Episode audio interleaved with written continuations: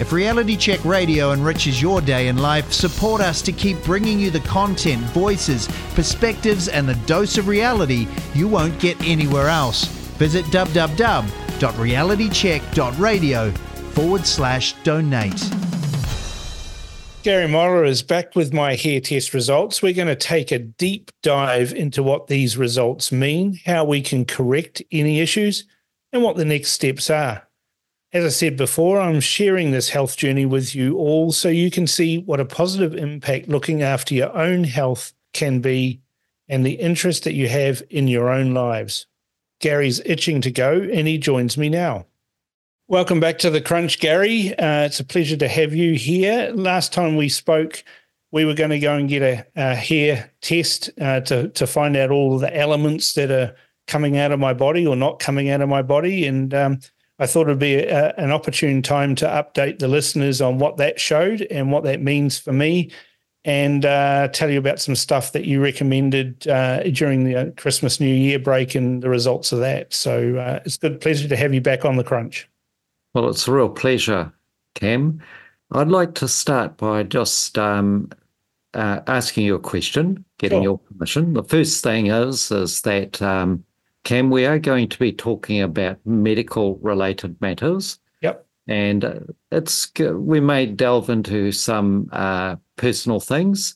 Yep. And you need to be comfortable with sharing this with the public, with your listeners. Yep. So I want your permission to. Yeah, absolutely. I mean, I've been pretty public about my journey of the recovery from my stroke, and open about some of the medications and side effects and things like that. And I think it's important for listeners to understand the full picture, so that they can, wonder about their own situation and start to question, whether or not they're on correct medications, or there's something that they can do that seems to be really simple to actually fix and correct a few things. So, yeah, I've got no problems at all sharing that information. I think that it's educational for the listeners, and I've got no secrets. Of course. That's wonderful. And I just wanted to make sure that that's absolutely clear. And the other thing, Cam, which listeners need to be aware is that we're talking about Cameron Slater, and where we're talking about perhaps the merits or whatever of changing medication, of perhaps introducing other therapies. For the listeners, I'm not expecting them to go and do the same for themselves. No, each person has to do their own research, look up their own medications and consult a professional health practitioner to ensure that they're actually not endangering themselves. That's right. So, I'm whatever recommendations that you come up with here, Gary, I'll be sharing that with my GP. I've trained her nicely. She knows that I go and do these sorts of things, and we always work in conjunction with that. And I'm putting in place things to monitor as well. I've got one of those wrist blood pressure testing devices. I'm checking my blood pressure to see that there's any changes, and any changes that we make, I'm making sure I'm on top of that sort of thing. That's what people should do. They need to take an interest in their own health, because nobody else is going to do that. And if they don't do that, then they'll end up in an emergency situation, and you can't guarantee what the outcomes are going to be when it's an emergency situation. Well, where shall we start? I think it's great we've clarified things. This test that we are discussing was done in December. Yep. And you've had a number of weeks where you have steadily and faithfully plugged away. An absolutely model patient, I must add. I'm delighted to hear that. Perhaps we should start with blood pressures. And how are you feeling? Are you feeling okay? Are you feeling well? Yeah, I'm feeling fantastic. Just for the listeners' benefit, Gary recommended that I start making up his famous citrus peel drink. We'll explain why you suggested that, and that came out of the test results that we had, and there were some things that maybe we needed to cleanse or clean up. But I'll tell you what, over the New Year period, and especially in January, I've met up with a few people in person. They're saying, gee, Cam, what have you done? Like, your skin is looking really good. your eyes are really bright, you look like you're full of energy and all of this sort of thing. And so the only thing that I've done over that Christmas, New Year period is drink copious quantities of your citrus peel drink. And, when you told me to make this up and I looked at the recipe and looked at the things that are required, I sat there and thought, oh, good grief, I'm a manly man. I'm not the kind of person who would suck on lemons or drink dandelion and milk thistle tea or lemon and ginger. I'm just not a green tea drinker, none of that, right? But the drink was actually very pleasant. It's not bitter at all, even though it's got a whole lemon in it. And eating the lemon peel, which you suggested that I do as I drink through it and have a couple of slices a day of the lemon peel, was not unpleasant. It wasn't bitter. It was nice. And so, I kind of do it all the time, especially on the hot days at the moment here in Auckland, approaching 30 degrees. That drink and a slice of the lemon chilled in the fridge is just delightful and really tasty, and it's something that I've changed into my diet, and I think it's made huge improvements. Well, here at Wellington, approaching 20 degrees, I must say I enjoy having one of those lemon drinks as well. Now I went the next step and I bought the Sujon Blackcurrant powder. Yes. You know what? It's actually doesn't really taste. You think it might taste like Ribena. It doesn't. The lemon taste comes through more than the blackcurrant taste. But I added the Sujon Blackcurrant into my mix. I get bottled water. It's cheap as chips. You can buy 6 bottles for about $3 from the supermarket, or $3.50 if it's on something like that on special. And I just, pour 1.5 liters into a jug and put all the ingredients and mix all that up and everything and leave it in the fridge overnight before I start drinking it. So, it's working. Okay, I think it's working. Cam, I haven't seen you for a couple of months now, and maybe it's the filter on the camera, but no filters here. You do look. And you look in definitely better health, I think, perhaps a bit of the darkness under the eyes. I can't really see any. I think you're looking pretty good for a 55-year-old. Yep. The medication you're on. Yep. Can we just go over that? Sure. You're taking, essentially, it's focusing on cardiovascular, preventing stroke and heart attack. Yeah, these were the things that they prescribed after I had my stroke to get my blood pressure under control and those sorts of things. Yeah, and of course, I'm also doing 5-kilometre walks every day as well. So, which is wonderful. Yeah, you're a model patient, and I love your enthusiasm. Now, well, I just want my health to be good, because if you don't have your health, you've got nothing. I think you've heard me say this before, but let food be thy medicine. And body heal thyself. Yeah. And the medication you're on may be beneficial in managing whatever the condition is, but it is not going to cure anything. You are going to cure yourself, which is what you have been in the process of doing, which is wonderful. And ultimately, if you do the job right, you will be bringing the health and vitality in underneath the medication, and ultimately the need for the medication will decrease to the point where you, with the cooperation of your doctor, though ultimately you are the decision maker on this, you will be able to remove each medication one by one to the point where you are completely medication-free and you just get on with life. Now, I'll make one point as well. You're in your mid-50s. Yep. Congratulations. Now, you are genetically programmed. This is your genes. Your genes are there to serve you faithfully until around about 110 years of age. Yeah, so I'm halfway there. Yeah, you're halfway there. Now, the question I want you to, the mental exercise is, what do you think about taking all of these drugs for the next half of your life? Yeah, I'm not really keen on that because you get side effects with these drugs, and I'm not sure for another, even if, let's just say another 20 years, right? Let's say I get another 20 years. I don't want to be taking this cocktail of drugs for another 20 years. I want to actually get those down to almost nothing. Okay. Now, so all of the drugs you're on, and there's atorvastatin, metformin, clopidogrel, losartan, and chlorthalidone. Or don't worry about the pronunciation. I just get completely tongue-tied with all of them. But basically, you're on those medications, and each one of them comes with a long list of side effects. If it is a relatively recent drug, it will have a shorter list of side effects. Awesome. Okay. Yeah, usually a lot shorter, because it takes 10 to 20 years of the drug being out on the market for us to truly know all of the side effects from them, because we're talking about human years as opposed to, say, rat years from those original lab studies. So it often is the case that an older drug will have a longer list than the new one.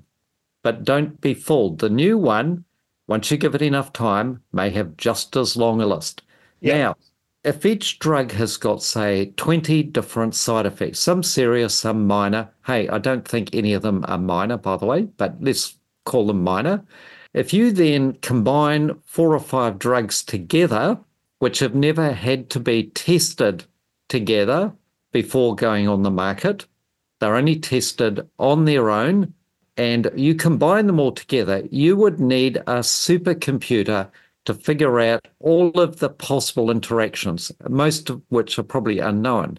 Yeah, now, there's obvious ones, you know, like the I can't say it either. The chlorthalidone, for example, when they originally prescribed that for me, I ended up with swollen legs, calf muscles, feet, you know, like twice the size of my normal feet. I said to the doctor, "What's going on here?" "Oh, I don't know." So I went and did some research, found out that edema is one of the major side effects of the chlorthalidone, and then we reduced the dosage. The other side effect of that drug too was it made my gums grow up over my teeth, you know, and that's very uncomfortable, very painful. And when you're on blood thinners as well, brushing your teeth becomes a bloodbath, you know, normally. So I'm the one who did the research on that. We talked to my doctor and said, well, what are we going to do? We reduced it. Now that's gone back to normal. But if it's got that side effect, I don't want it in me, right? I want to be get myself to a point where I can remove those drugs because of the obvious side effects. And then there's, as you say, the not obvious side effects that you may not be aware of until there's a catastrophe. Yeah, and then there's all of the incomprehensible interactions where you layer one drug on top of another. Yeah, absolutely. And we can never truly understand the impact of that. It's a very difficult thing. Cam, I can tell you that the best predictor for a long, healthy, productive life, particularly as we get older, is the absence of the need for medication. Yeah. Okay? So if you go and look at all the longevity studies, you can see there are certain common factors like their diet, their exercise, getting out into fresh air, a sense of belonging, being part of a community, having a purpose that is above oneself. Okay. Yeah. Rather than being narcissistic, being outward looking, involved in their community, and so on and so on. Okay. So there are all of those. But one of the factors that is often overlooked, almost ignored, is that none of these people are on long-term medication. Okay? Because, for a start, they don't need it. Yeah. But they're usually living in parts of the world where they won't have access to it anyway. Okay, so that's a really, I've always found that really fascinating. And what highlighted that to me was health professionals who work in aged care, end of life. They know that if you take the patient off their medication, they live longer. Okay, so that often says something. If you want to end somebody's life a little bit sooner, you bump the meds up. Okay, you don't take them off it. So I want you to just sort of think about that for a while. So for the next 55 years of Cam Slater's life, I think we should get him to a point where he's so healthy that there's no need for any drugs. Okay? Sounds good to me. Now, I'm being very careful about how I'm saying this. I'm saying that we are going to remove the need, okay? It doesn't mean that you just throw the drugs away. Yeah. Okay. But actually, you know, I always said to the doctors, you know, why do I need this drug? Yeah. Oh, well, if you don't take that, you'll die, or whatever. They give you a reason. So, no, but what's the symptom? What we're only treating symptoms here. What's the underlying cause of this? And it's like my little enigma with potassium. You know, I've seen endocrinologists, various different specialists. They all, you know, have declared it to be NFI, which means they've got no effing idea what it is that's causing it. Well, that's not helpful. They just say keep taking supplements. Well, most people don't need to take supplements for potassium, so why do I? And that's the question that I have, and it's the riddle, the enigma that has defeated me thus far, which is why I thought the hair test would be give us a good indicator. Well, there is. So we've got Cam's hair tissue analysis on screen. Yep. I'm going to describe it a little bit. Sure. Now, first of all, we have what is called a reference range. In other words, a person in perfect health, and homeopaths understand this, is that if you've got perfect homeostasis within a cell, there cannot be the existence of disease, dysfunction.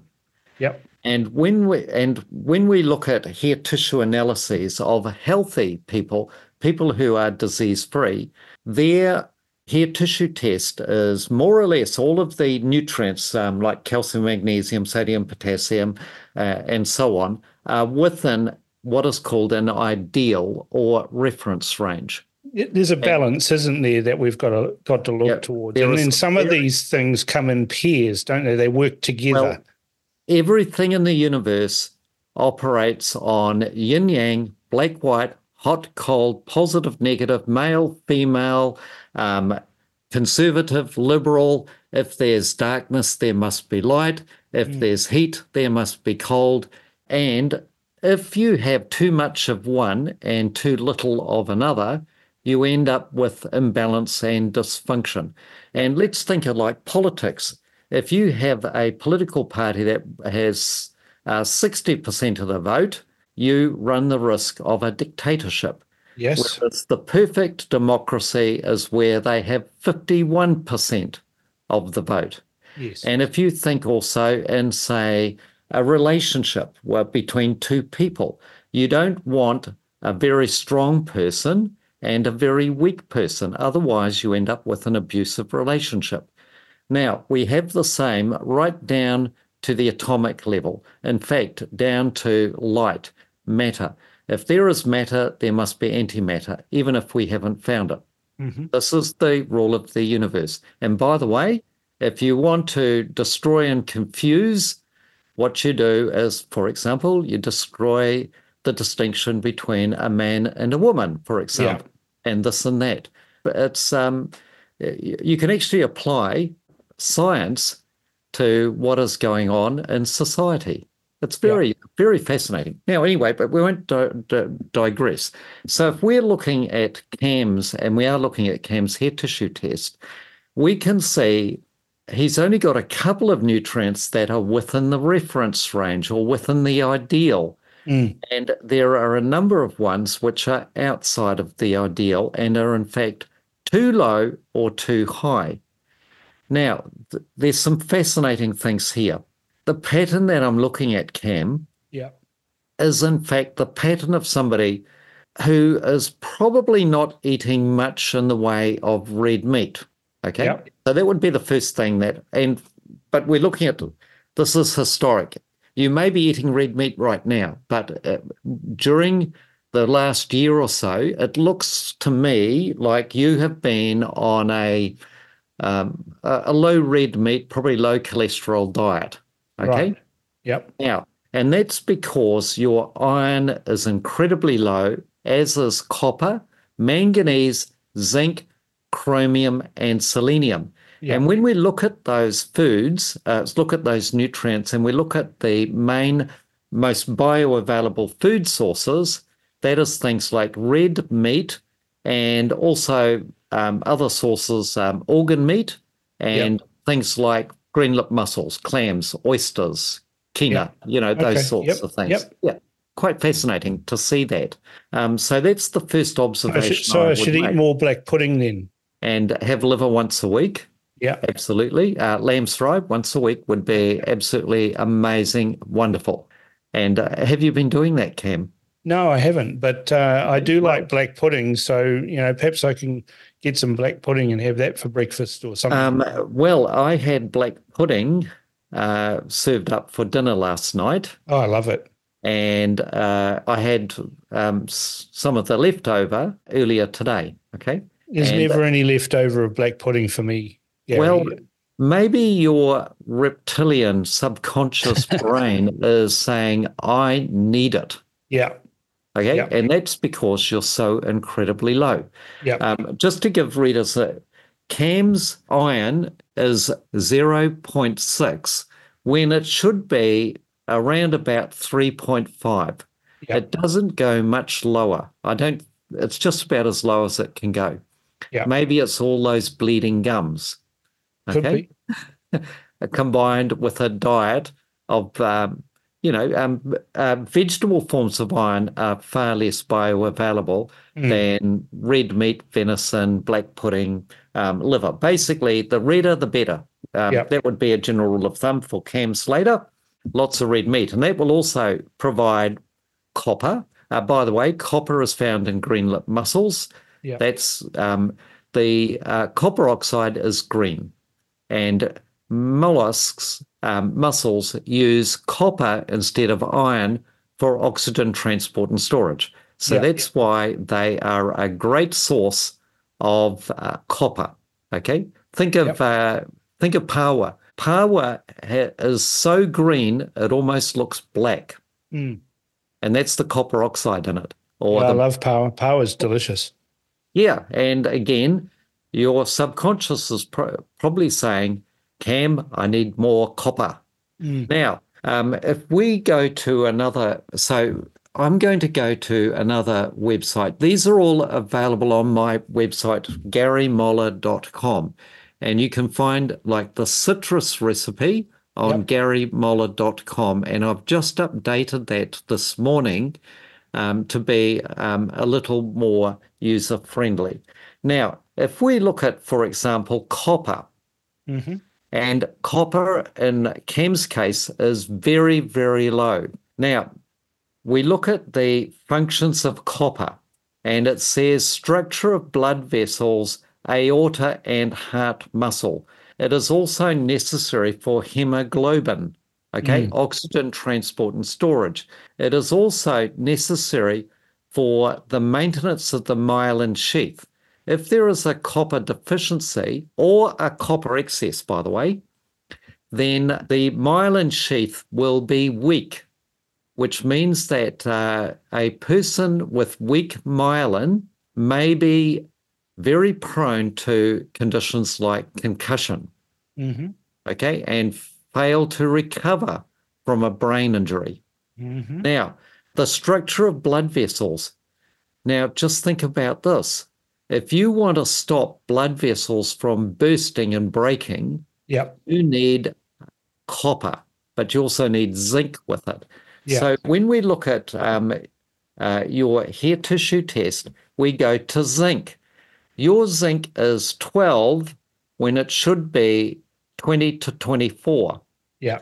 Now, when we go and look at the roles and functions of zinc, which I'm going to do now, Cam and I have the benefit in that we're looking at this on a screen. So I'm going to keep describing this for the listeners.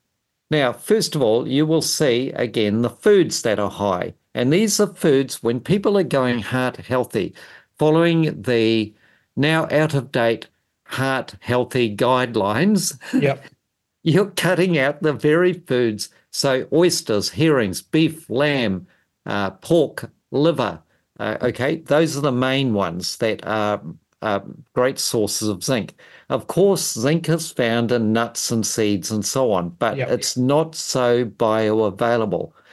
The benefit of an animal is that they will eat vast volumes of these things and concentrate these nutrients for you, a human being.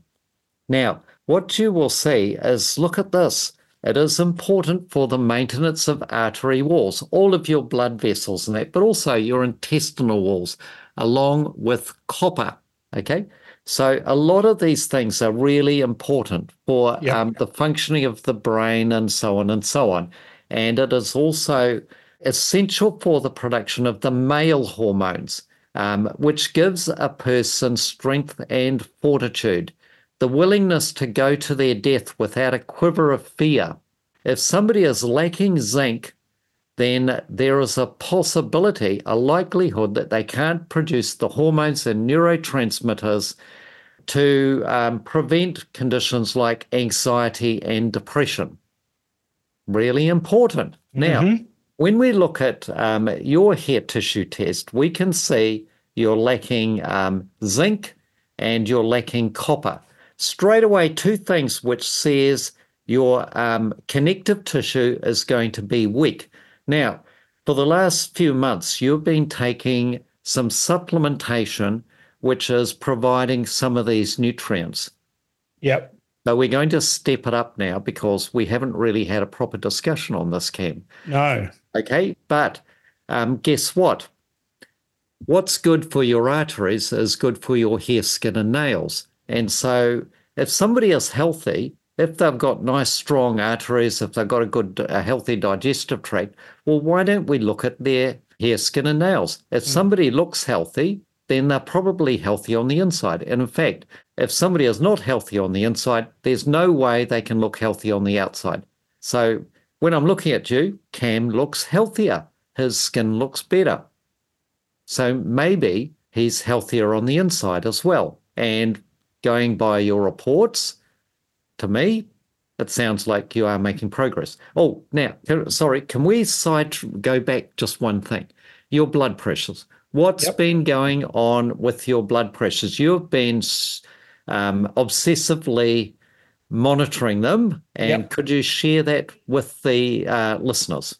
Yeah, so, you know, you have a regime, a schedule for people to monitor their blood pressure, and you can go and pick up a little wrist blood pressure monitor. Omron, I think, is the brand that I've got. It's a little one that clips onto your wrist. It takes, 30 seconds to do a blood pressure test. You recommend doing blood pressure as soon as you wake up, then breakfast, then 10 o'clock, 3 o'clock, 7 o'clock, and then bed. So you're monitoring it throughout the day. Once you've got a few days under your belt, then you can, maybe every fifth day or whatever, just check it, see where you're going. But my blood pressure is pretty stable now.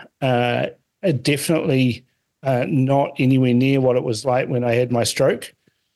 And, is sitting, even after I've done a 5-kilometre walk and then had breakfast, my blood pressure is often around 120, 122, something like that, over 70.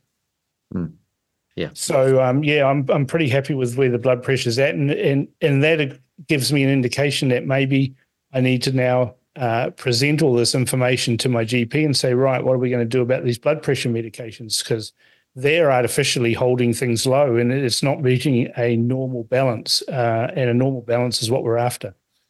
They may be. And I'll just point out that the wrist-type blood pressure monitor, so long as my recommendation is that you use an Omron. Now, an Omron it's made by a company that supplies doctors, and it is accurate. It's within a few points of your doctor's blood pressure monitor. Wrist type 1 is convenient. You can carry it around with you, and you can slip it onto your wrist at a moment's notice and do so discreetly and get real-life readings. The thing about they're only about $130 too, so they're not a lot of money. They're lifesavers. They save lives. It's $130, extremely well spent. Every family should have one. Yeah. Okay. Now, so you get these readings and you get a cluster of readings. There is the saying, excuse me for plagiarizing it a little, but it is, one swallow does not make for a summer. Mm-hmm. One blood pressure reading at your doctor's surgery is not a diagnosis. No. You've got to have a whole flock of them before you can declare or make a conclusion. So that's why Cam has obsessively taken clusters of blood pressure so he can get a real-time record of how dynamic his blood pressure is. Now, a blood pressure of 120 over 80, plus or minus, 10 or so points up and down, which varies during the day on how stressed you are, whether you're exercising, whether you're sitting or standing and so on, but 120 over 80. Hey, if it's 120 over 80, pop the corks, Cam. Okay, That's fantastic. Wonderful. Now, here's the next thing. I have found in many cases the body habituates to many of these blood pressure drugs. In other words, as the months turn into years, the blood pressure medication is not really doing much anyway. So this is what you need to do. Your blood pressure now, Cam, we've been able to demonstrate is consistently within extremely healthy, safe zones. Yeah. You haven't been getting any dangerous peaks and also dangerous lows. Look, blood pressure can be too low. That can be terrible as well. Okay. So you've got healthy blood pressure. So it really then begs the question, what would happen if Cam were to progressively titrate his blood pressure medications one at a time downwards? Now, while you're doing that, and you need to go and talk to your doctor and put this as a proposal. Here's the plan, okay? What you go to your doctor and you say, politely, respectfully, I want to wean myself off all of my medications, but I want to do so responsibly and safely. I want to pick each drug in order of, in some kind of hierarchy, and I want to, over the next month, titrate that drug downwards. In other words, you might go from 2 pills to 1 pill per day, and then you get a razor and you chop that pill in half. Most of them are designed so you can break them in half. Yep. And you do that for another week. And while you're doing that, you must be actively monitoring your blood pressure with that convenient and accurate wrist-type blood pressure monitor. Okay. Yep. And what you're wanting to do is to keep the blood pressure within certain ranges that you've been able to be in over the last few months. In other words, 120 over 80, if it gets up to 140, 145 over, say, 95, then you'd start to be a bit concerned. Yeah. Okay. But if you're staying within that range, then, it's all peachy creamy. Mm-hmm. And then you get it down, and you might even go to 1/4 of a pill. You can even go down to a grain. And then when that's done, you then move on to the next drug. And then you titrate that downwards and you go through that exercise of monitoring, and you just keep going. Now, you also keep stepping up the nutrition, the lifestyle-based strategies, which you keep bringing in underneath the medication. Mm. So what you are doing is you are progressively removing the need for the drugs. Yeah. Okay? And the supplements. The supplements you're actually bumping them up while you're doing this. Yes. Okay. Well, you're getting those nutrients through your food and in a more bioavailable manner rather than just taking some supplement pills or something like that. Oh, look, supplements are supplements. They are supplementary to a good diet. If somebody is not attending to their diet and saying, Gary, give me a whole lot of supplements, I'll say, well, I'm not really happy about that. I would prefer that so you have the wonderful dietary changes which provide that that concrete foundational base. Yeah. And then the supplements are supplementary. You put those on top because and what the supplements do is that we know how big a dose is in each supplement. So it means that if we really have to give Cam extra copper, first of all, we want to make sure that he's got foods that have got copper in them, bioavailable copper. But during that loading period, we will bring in some extra bioavailable copper, and we know exactly how many milligrams we're giving. Mm-hmm. But the more important thing is that about 4 to 6 months after we do all of this, we repeat the hair tissue test. Yeah. So that we can see whether or not we're on track. We want to make sure that we don't overshoot, and we need to know whether or not we're undershooting. The other thing is, sometimes when you put things in, it brings other things out. Yeah. Mysteries are sometimes solved. Okay? Yeah. So this is quite fascinating. Now, can I just ask you, Cam? Yeah. Over the last year, prior to us having our first discussions on this, were you on a cholesterol-lowering diet? Were you restricting things like eggs, meat, those sorts of things? No, I wouldn't say that I was. Mm-hmm. I usually have 2 to 3 eggs every morning, so that's a no on that. I wasn't restricting that. Yes. I have eaten a lot less red meat than I normally do because the last year I haven't had the time, for various different reasons to go hunting. I prefer my meat to be on the hoof naturally rather than I can't really buy meat from the supermarket because I just don't like it. I usually eat a lot of venison and I'd finished eating the wild bull that took me 2 years to eat my way through. I got over 500 kilos of meat out of that bull. So it was the most delicious meat I've ever had. But yeah, I mean, I need to add more red meat into my diet and I need to be more mindful of that. And I've resorted to eating a lot of chicken because it's a lot cheaper, but also it's easier to prepare and get ready. I'm cooking for myself. So going out and buying big steaks and stuff like that, it hasn't been done. So yeah, it's not been a good diet, I'd imagine, but I've kept up things like eggs and I hadn't actually had a lot of bacon either, but certainly not deliberately on a cholesterol lowering diet.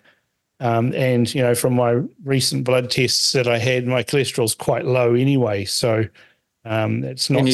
Can you share what? Give us the total cholesterol. I'll just bring it up in my little app from the doctor. So my cholesterol was 3.0.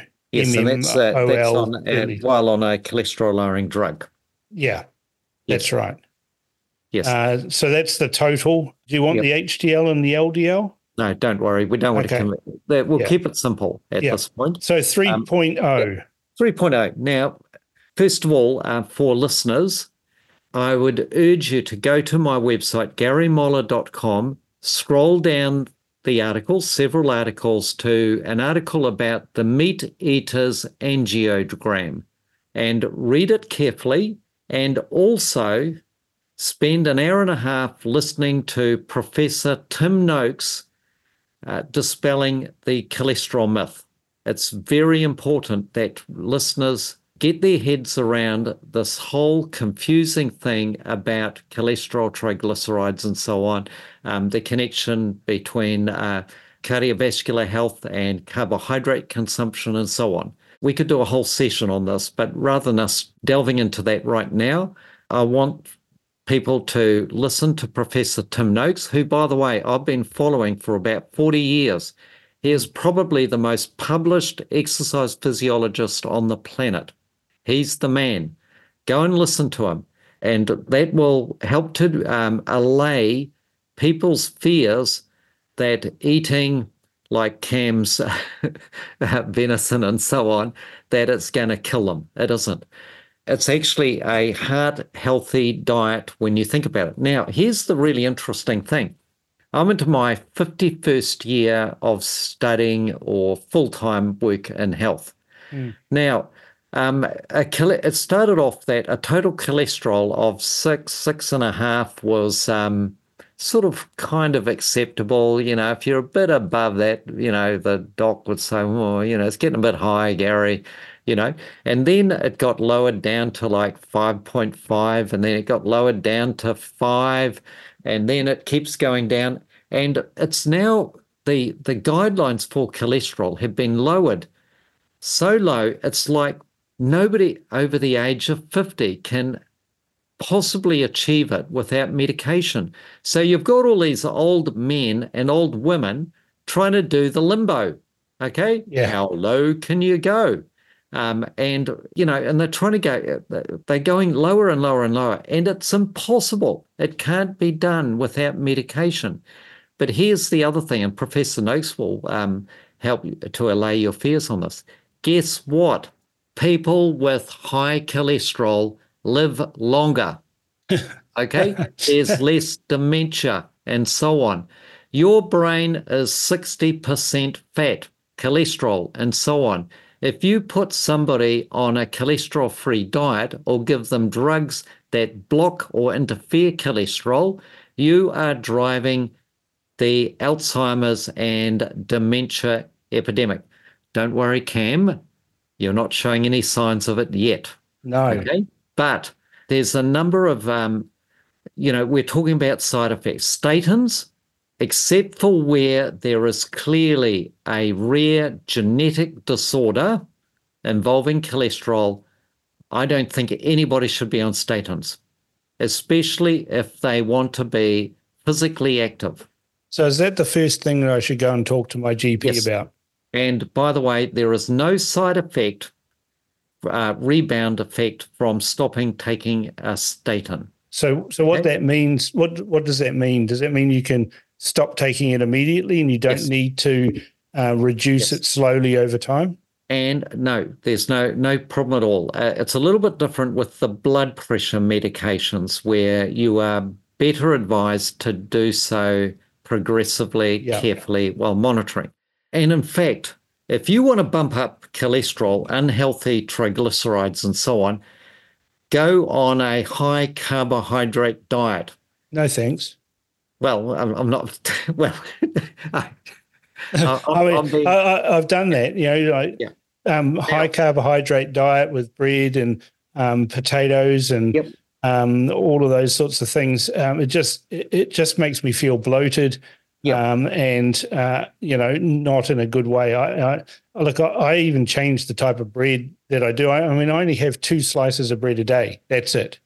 2 slices, and it's an oat-based bread, not a wheat-based bread. Although there is wheat in it, but it's reduced. As I said, you're a model patient. Yeah, congratulations. And for those who want to know what sort of bread I eat, it's the Oatalicious bread. And you know, I used to look at down my nose at brown bread and think it was, you know, pretty average until I tasted Oatalicious, and I thought, wow, okay, I'm changing to this. You know, so Cam, if you were to ask me, in 50 years, how many people have you come across who have an allergy or a physical intolerance to beef and lamb? No one. I can't think of a zero case. Zero. If you were to ask me eggs, fish, shellfish, dairy, then yes, there are, but relatively rare. But And wheat. Then if you white meat, fish and, chicken and pork, rare cases. But then when you start moving into the plant realm, then you get the explosion of allergies and intolerances. Yeah. Okay. Yes. So if somebody has any issues with poor digestion, histamine reactions to things they eat and so on, one of the most beneficial first moves is to remove most, and in particular, the nightshades, many of the leafy greens. your kales and your spinaches and so on, and grains, just about every grain, and also nuts and seeds and that. If you eliminate those or vastly reduce them, then guess what? People tend to do better. It's a paradox.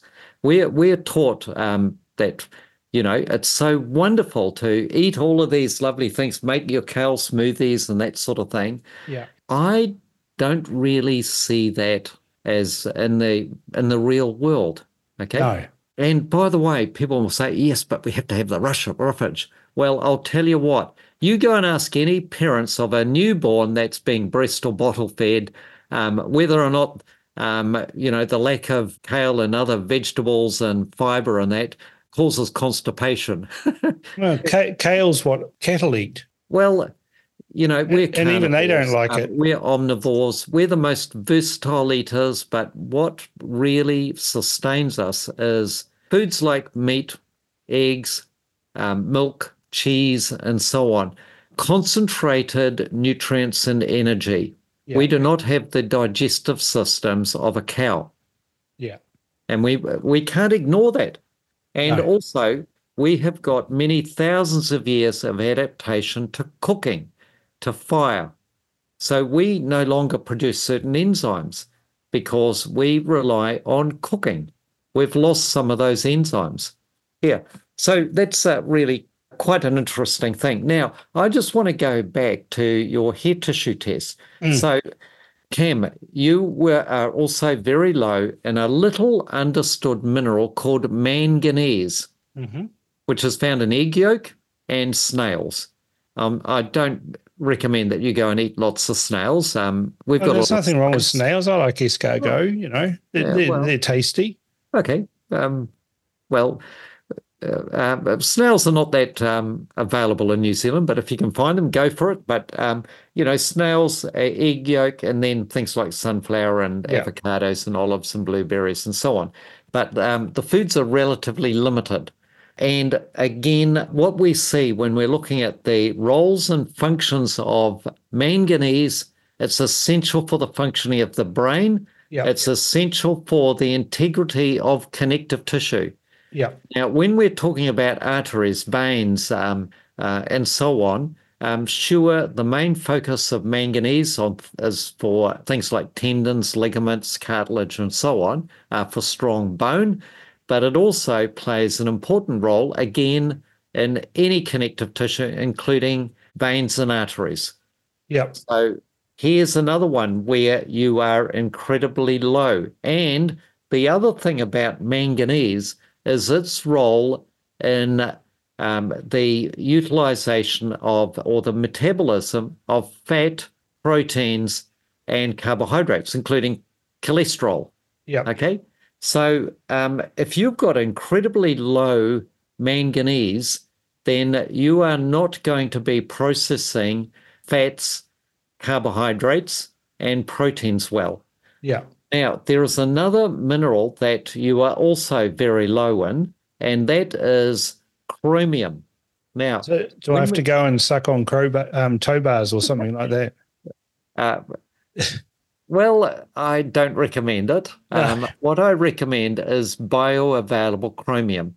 And what you do is you eat food where the chromium has been made or put into a form that your body can properly utilize. Okay? Yeah. So chromium as a metal is incredibly toxic. So don't go and suck on a tow bar. Okay? So we've got these deficiencies being shown here. Yeah. Is this catastrophic or can it be reversed?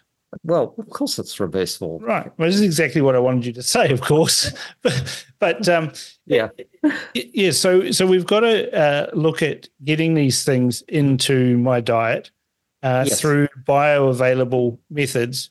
Yes. But also, is it possible that there's something that is causing these things to be retained inside the body and are not showing in the hair tests that are coming out in those tests? Is it possible that there's an organ that might be sucking all these nutrients up and not releasing them? Well, first of all, minerals like chromium, magnesium, calcium, manganese, selenium, if you're under a lot of stress, yeah, whether that's physical, psychological, from infections, injuries, over-exercising, relationship breakups, mm-hmm. all of these things, they all have the same draining effect on your reserves. Right. Okay, so as you go through this, you'll see a lot of these nutrients are used for energy production, for producing hormones, for producing structures like tendons, ligaments, and yeah. muscle and bone and brain and so on, but also neurotransmitters and hormones, okay? Yeah. When you have heightened metabolism, like say somebody's going through an enormous amount of stress, these nutrients are mobilized from tissue stores, which might be, there may be storages in the kidneys, the liver, in your bones, and so on. They're brought into circulation so that they can be used for producing these stress hormones or neurotransmitters or for tissue repair and so on. And ultimately, some is lost through the bile, through circulation, through the hair, skin, and nails from shedding tissue and so on. And the other thing is often when people are under enormous stress, they eat crap food. Okay. If it's easy, it's available. They just shovel it in their face as quick as yes. they can. Yeah. Yeah. The perfect stress food is a burger and chips, or potato chips, or a block of chocolate. Okay. Mm. And these are energy dense but nutrient poor. So when people are stressed and exhausted, they tend, or even just think of the marathon runner. Hey, they'll have the pasta party. They eat gels and energy drinks and so on and so on. And these provide sugar hits and so on. Just remember that pasta. Once it hits your saliva, it's converted from starch into glucose. Yeah. And by the way, excess sugar, if it's not burned immediately by the body, stored as fat. Yes, and if glycogen levels are full, if the liver's full, then it gets turned into fat, and you end up with things like fatty liver disease. By the way, I've seen fatty liver disease in children as young as 10. Yeah. Okay? It used to be an old man's or old woman's disease. Now we're seeing it in adolescent children, and it's the junk food, the carbohydrate-soaked diet. Yeah. Now, when we got these tests, we had a little chat, I think it was for about half an hour or so, maybe even been an hour.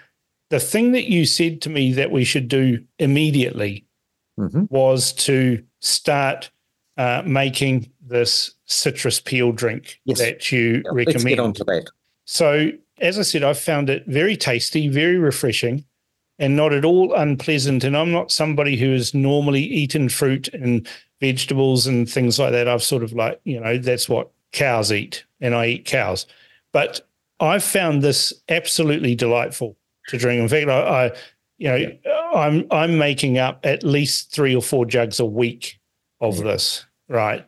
So why did you recommend that I do that and all of the things you can? And again, just for listeners, if you do a Google search for Gary Moller citrus peel drink, it'll be the top thing on your Google search. Go there and it gives you the ingredients and all the instructions. Yes, and I've just updated that this morning. Mm. So, first of all, prior to COVID, prior to the first lockdown, I attended 2 medical nutrition conferences. And at each one, there were papers presented on citrus peel, not lemon juice, but citrus peel. Mm. Okay, and it was mind blowing. A doctor presented, for example, a case of a complete cure of terminal cancer from eating lemons. Mm. Okay, and there were also other discussions about the role of it, not just as for the prevention and treatment of cancer, but also for cardiovascular disease. Yeah. Now, I came out of the last one. It was a couple of days before the first lockdown. And I thought to myself, This should be the headline news.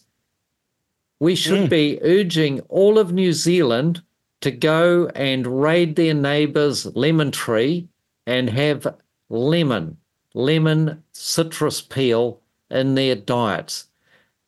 Okay?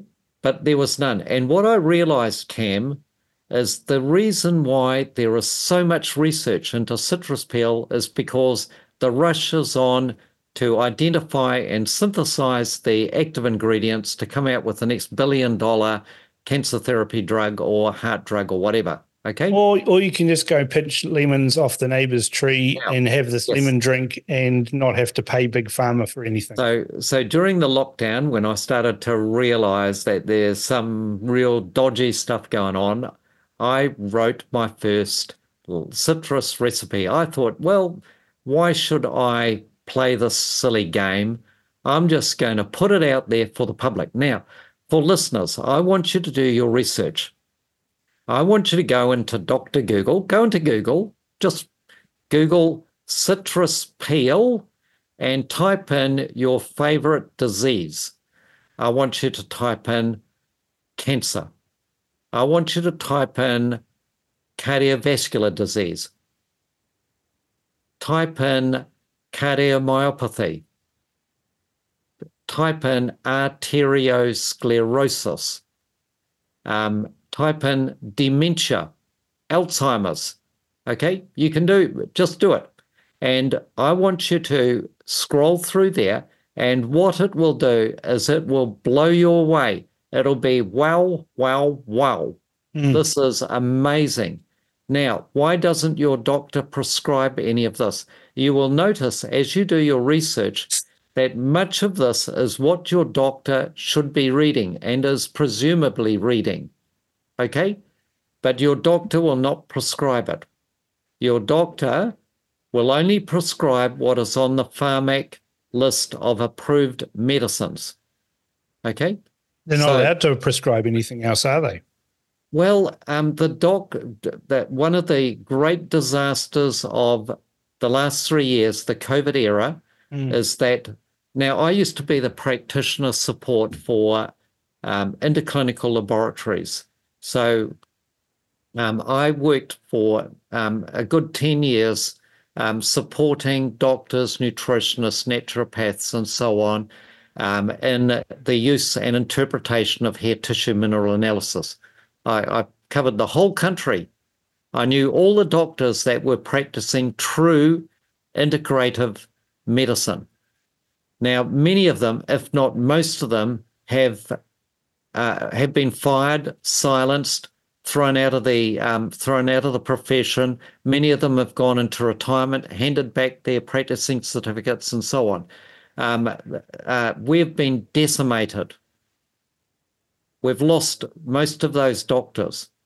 Okay, and if you don't believe me, just go to NZDSOS, okay, Doctors Speaking Out with Science, and you will see some of the braver doctors that are not taking this outrage lying down.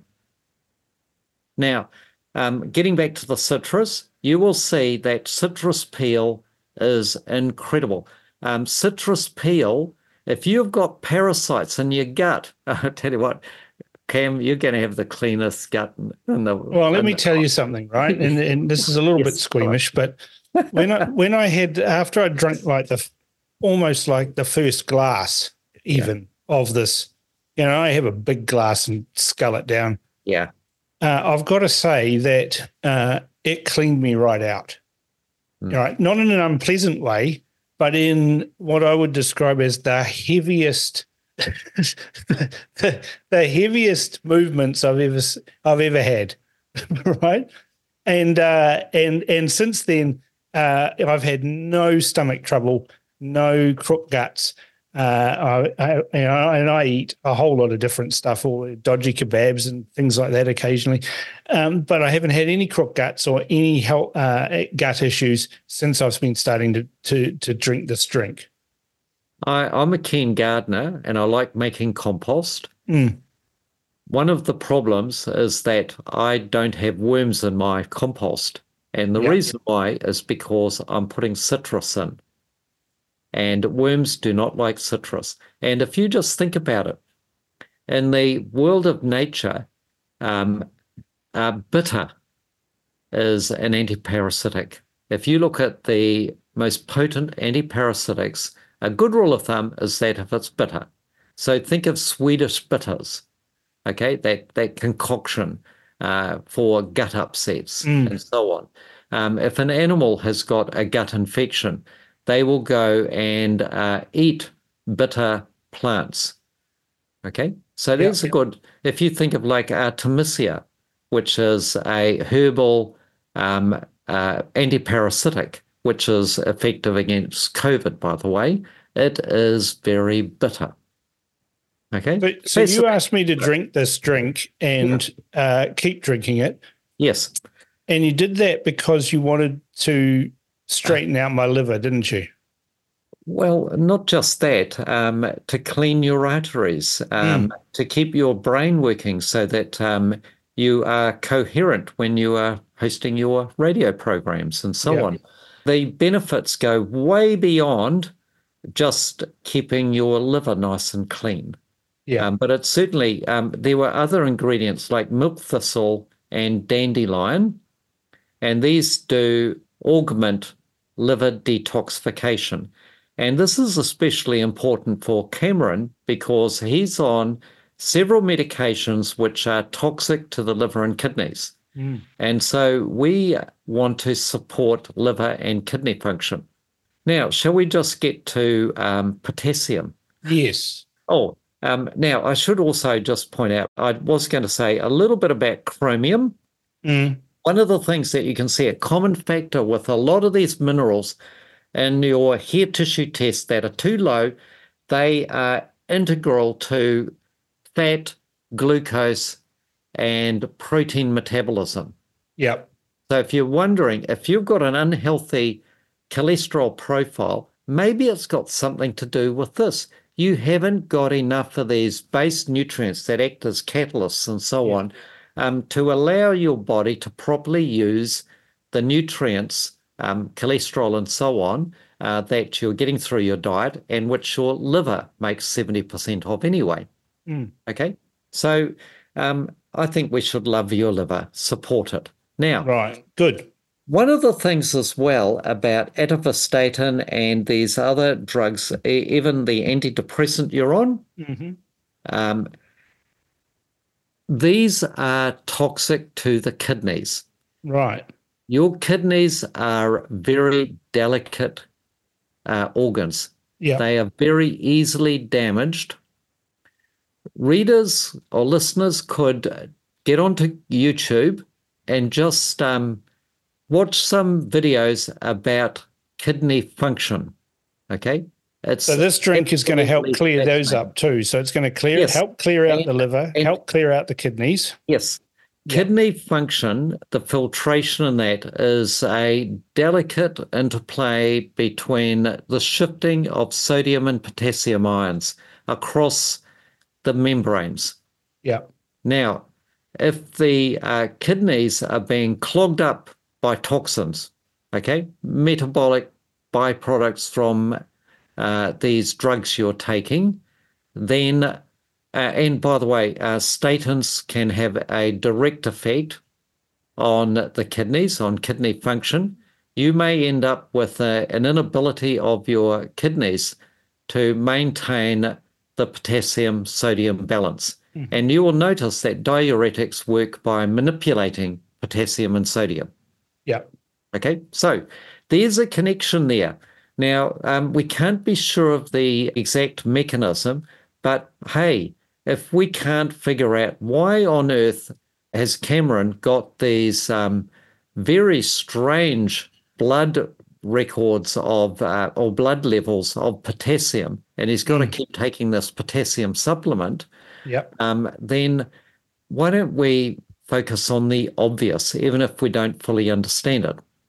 Now, the question is, Cam, what would happen to your potassium levels as you titrate down these medications? I'm going to expect, hey, your body's just going to sort it out and it will normalize over time.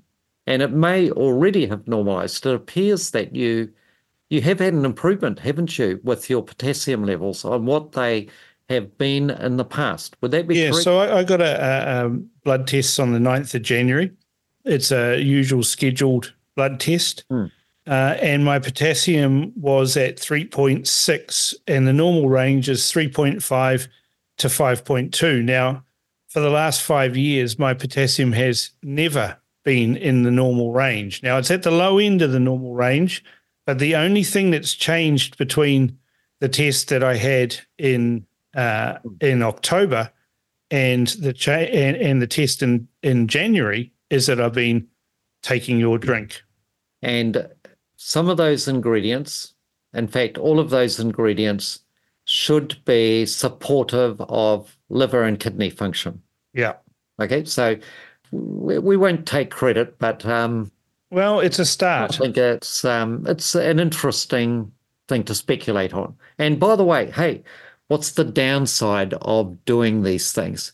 Well, you know, that's the thing. I mean, there's a little bit of a time issue in making up this drink. You know, it's terrible. It takes about 5 minutes to make it. Yeah.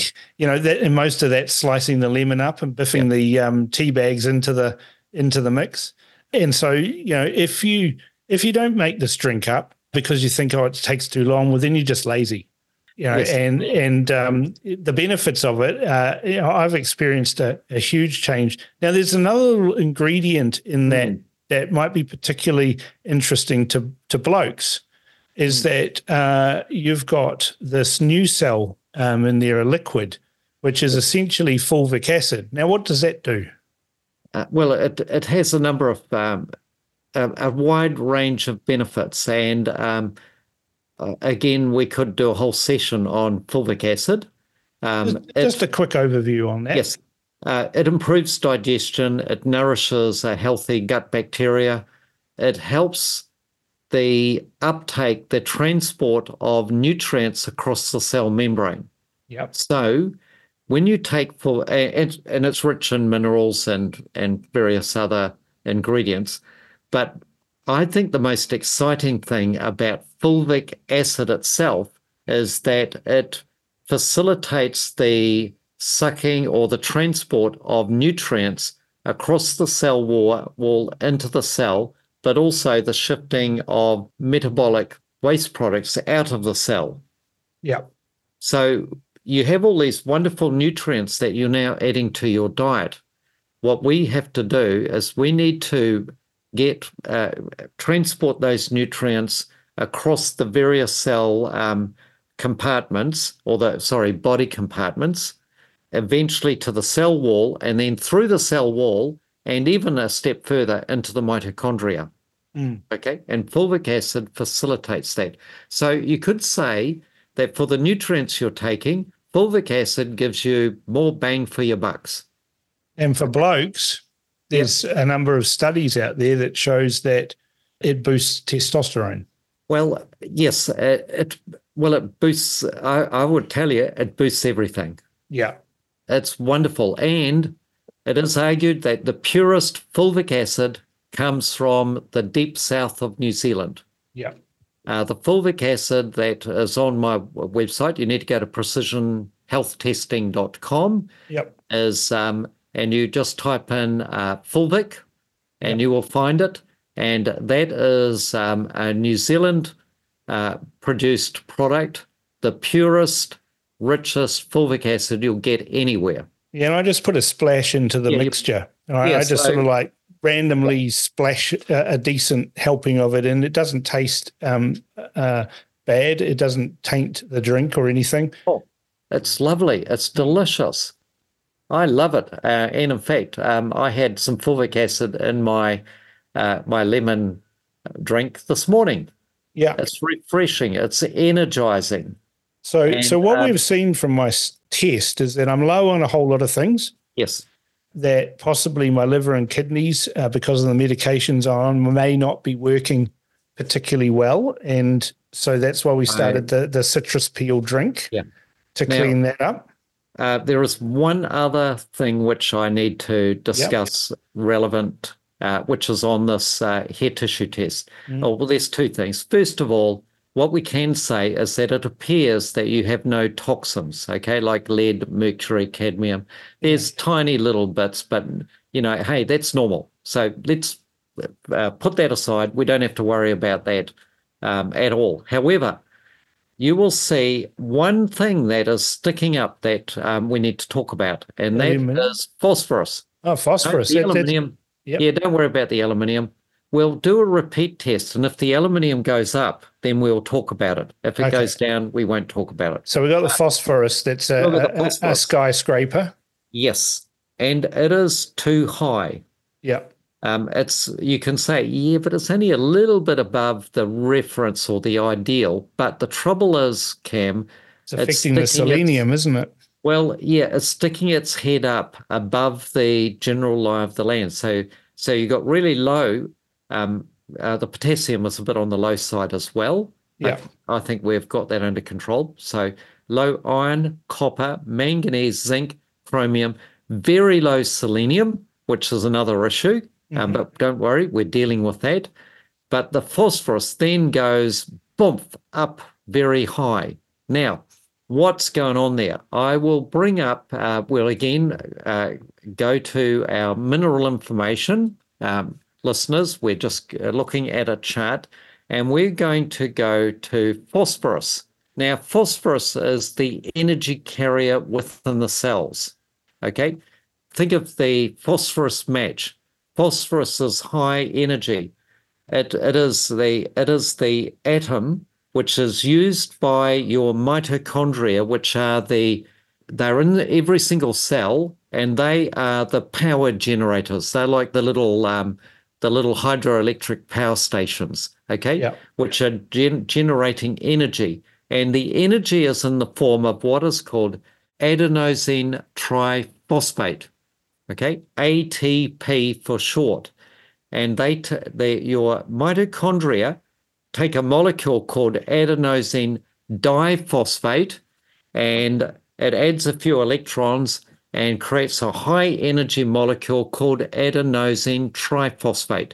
That then migrates around, and wherever an electron or two is required for energy production, it will donate that, and it will degrade back down to adenosine diphosphate, and then it goes back to the mitochondria to be regenerated again to be a high-energy molecule, okay? So how do we get that down? Well, let's just talk about statins. Statins destroy mitochondria, okay? And doctors prescribe statins. Yes, and you are on a statin, okay? Now, what statins do is they destroy your hydroelectric power stations, okay? Yeah. And the pattern for it, if we see that in action, we see phosphorus being high, okay? That is not a good sign. It says to me, Cam Slater is bleeding phosphorus. The energy systems is being dismantled. Yeah. Okay? It's a Russian missile attack on your energy system. Okay? Yeah. Got the idea?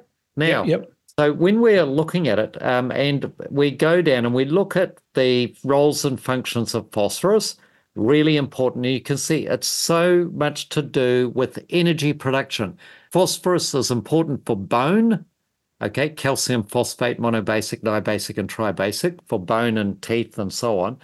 But it's so crucial for the production of ATP, adenosine triphosphate, okay? And when it is elevated on a hair tissue test, it is frequently indicative of excessive protein breakdown of body tissues. Okay? Yeah.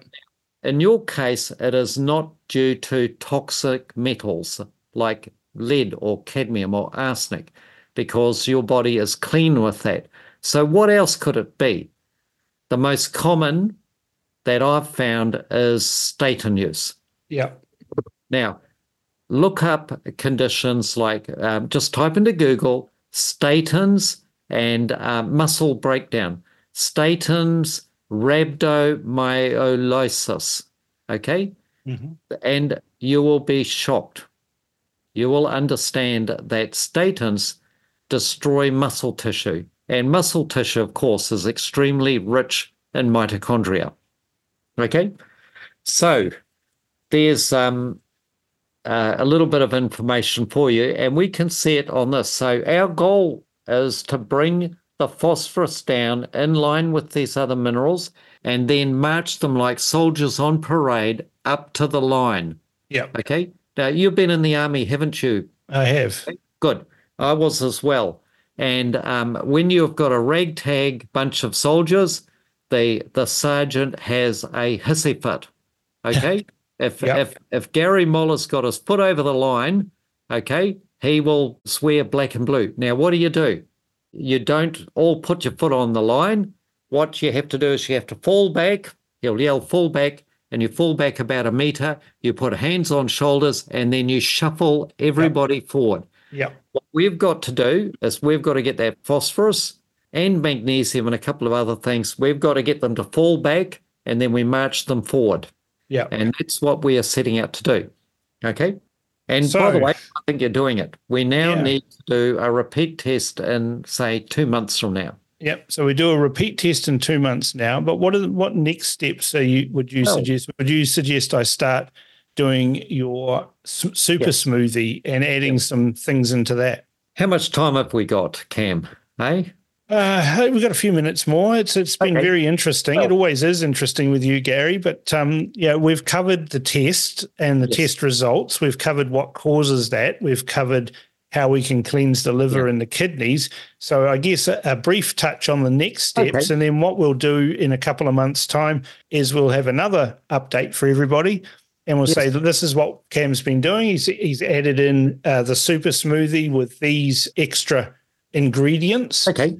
So I think if we do this very quickly. Yeah. So Cam, I want listeners to basically go into my website, go into the blog, and you will see very close to the top the super smoothie recipe. Yeah. Right.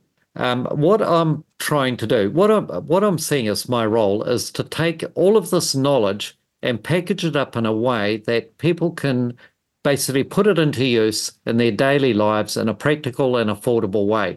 Yeah. And I don't want people to be basically reliant on extremely overpriced and harmful pharmaceuticals to stay alive. Okay, because you're recommending foods and food groups and supplements that are highly bioavailable. Yes, for thousands of years we've been told, "Let food be thy medicine." Body, heal thyself. Now, the super smoothie recipe, you will see a number of ingredients. Now, I'm not recommending that you have all of the ingredients, but I have listed just about all of the important ones. Now, just about all of them are found in whey protein and foods like meat and eggs and dairy. However, in some cases, we want to fortify it so that we give you a really extra boost. Oh, yeah, especially if there are health issues. Yeah. Now, let's think about depression, okay? Mm. You are on an antidepressant. Yeah, okay? And it's one of the hardest to come off, that one, by the way. I've had two goes at it, and it's quite difficult. The trouble with, and we haven't got time to go into it, but it can, with an SSRI, if you've been on it for any period of time, the symptoms of withdrawal can persist for as long as a year or even more. Mm. Right? I think we can expedite that. But now I want listeners to go into Google again and type NAC or N-acetylcysteine, but just type NAC. Yeah. NAC. And the keywords like depression, NAC depression, NAC anxiety, NAC suicide ideation. That's a really good one, okay? So think of all of those teenagers that want to kill themselves, okay, are self-harming and so on. Now, what you will see is, like, for example, Psychiatric Times, the magazines your psychiatrist is reading, okay? And you will see a headline, NAC, the novel nutrient that turns psychiatry on its head, or something like that. You'll see that headline. Here's a headline, NAC is a novel rapidly acting anti-suicidal agent. Yes. So if somebody has got it in their heads, obsessive thoughts, I want to kill myself, or they've got, you know how you can get something in your head and you just can't. Yeah, fixate on it. It's fixating and it's negative and it's horrible, okay? NAC within about if you give somebody a good dose of NAC, then within about an hour and a half, there is a clinically significant reduction in those suicidal thoughts or negative thoughts or self-harming thoughts, okay? It's mind-blowing. Again, as you go through that, you will go, wow, this is amazing. Why didn't my doctor tell me? Okay, now, I want you to then go and type NAC and COVID survival. Yeah. And what you will find is that NAC reduces COVID deaths by up to 80%. Which is why NAC was attacked by Big Pharma during the COVID. And, yes, it is immensely more effective than the vaccine. Yeah. Now, if you then Google, vaccine's a bit of a misnomer, really. Idea. Oh, well, but anyway, we won't get into that. Now, so you've got this super smoothie thing, and one of the ingredients there is NAC amongst a whole lot of others. So you're saying you can pick and choose some of these. Some will be more important for you depending on what you need. But NAC, you should include that, and it's a you've got it, haven't you, as a powdered form, which makes it more readily. It's not a tablet or anything. You just mix it in with the whey powder and everything else. Powders, as a rule of thumb, are always cheaper than the tableting. So that's the first thing. And look, you can do the same search. I want you to do the same search for taurine. Okay? And by the way, with NAC, you can also type NAC FDA ban, and you'll see that the FDA is doing everything they can to ban it. And New Zealand has tried through their Therapeutic Products Act, okay, which we must not allow to reemerge. No. Now, but you can type taurine, and you can even type in taurine and heart failure, okay? Do that. Have a look. Now, you will see, wow, this is incredible, okay? Now, if you combine all of that with having your citrus peel drink, you are really covering, and you can type in taurine, Alzheimer's, taurine's nerve regeneration for peripheral neuropathy, and so on. Look, there's so much there.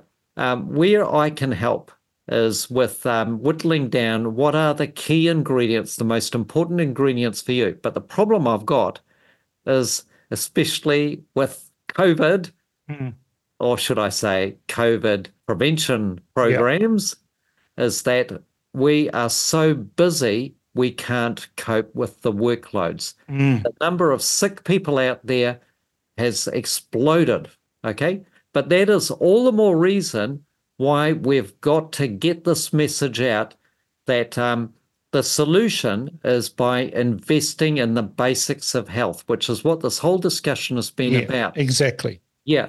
It's a journey, isn't it, that I'm on under your guidance and to eat better, to put better things into my body and get better health results, which will then reduce my need to rely on Big Pharma's, I won't call them solutions because they're not. They're really Band-Aids. Kim, let's be clear. You suffered a catastrophe. Yeah, I did.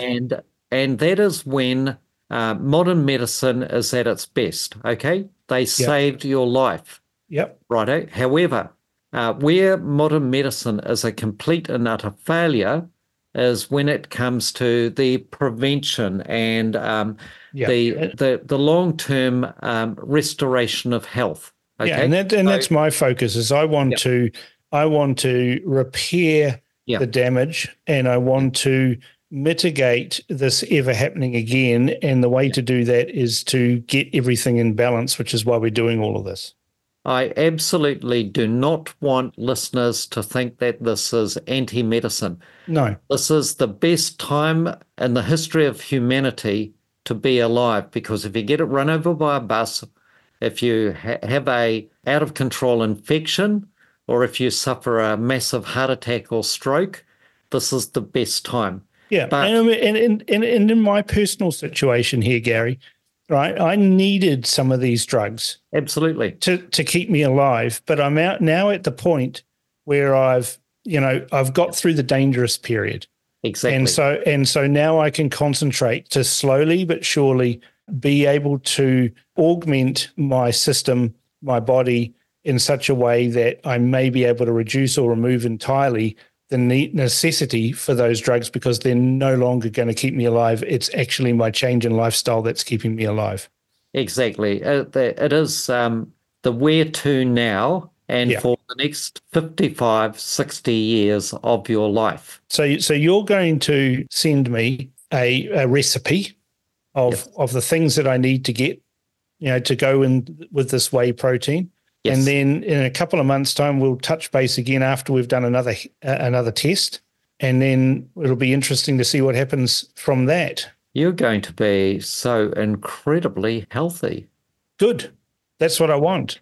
And, this is the thing that I've learned with my stroke journey is that, what listeners need to understand is if you have a stroke, there's no government support at all. There's no ACC.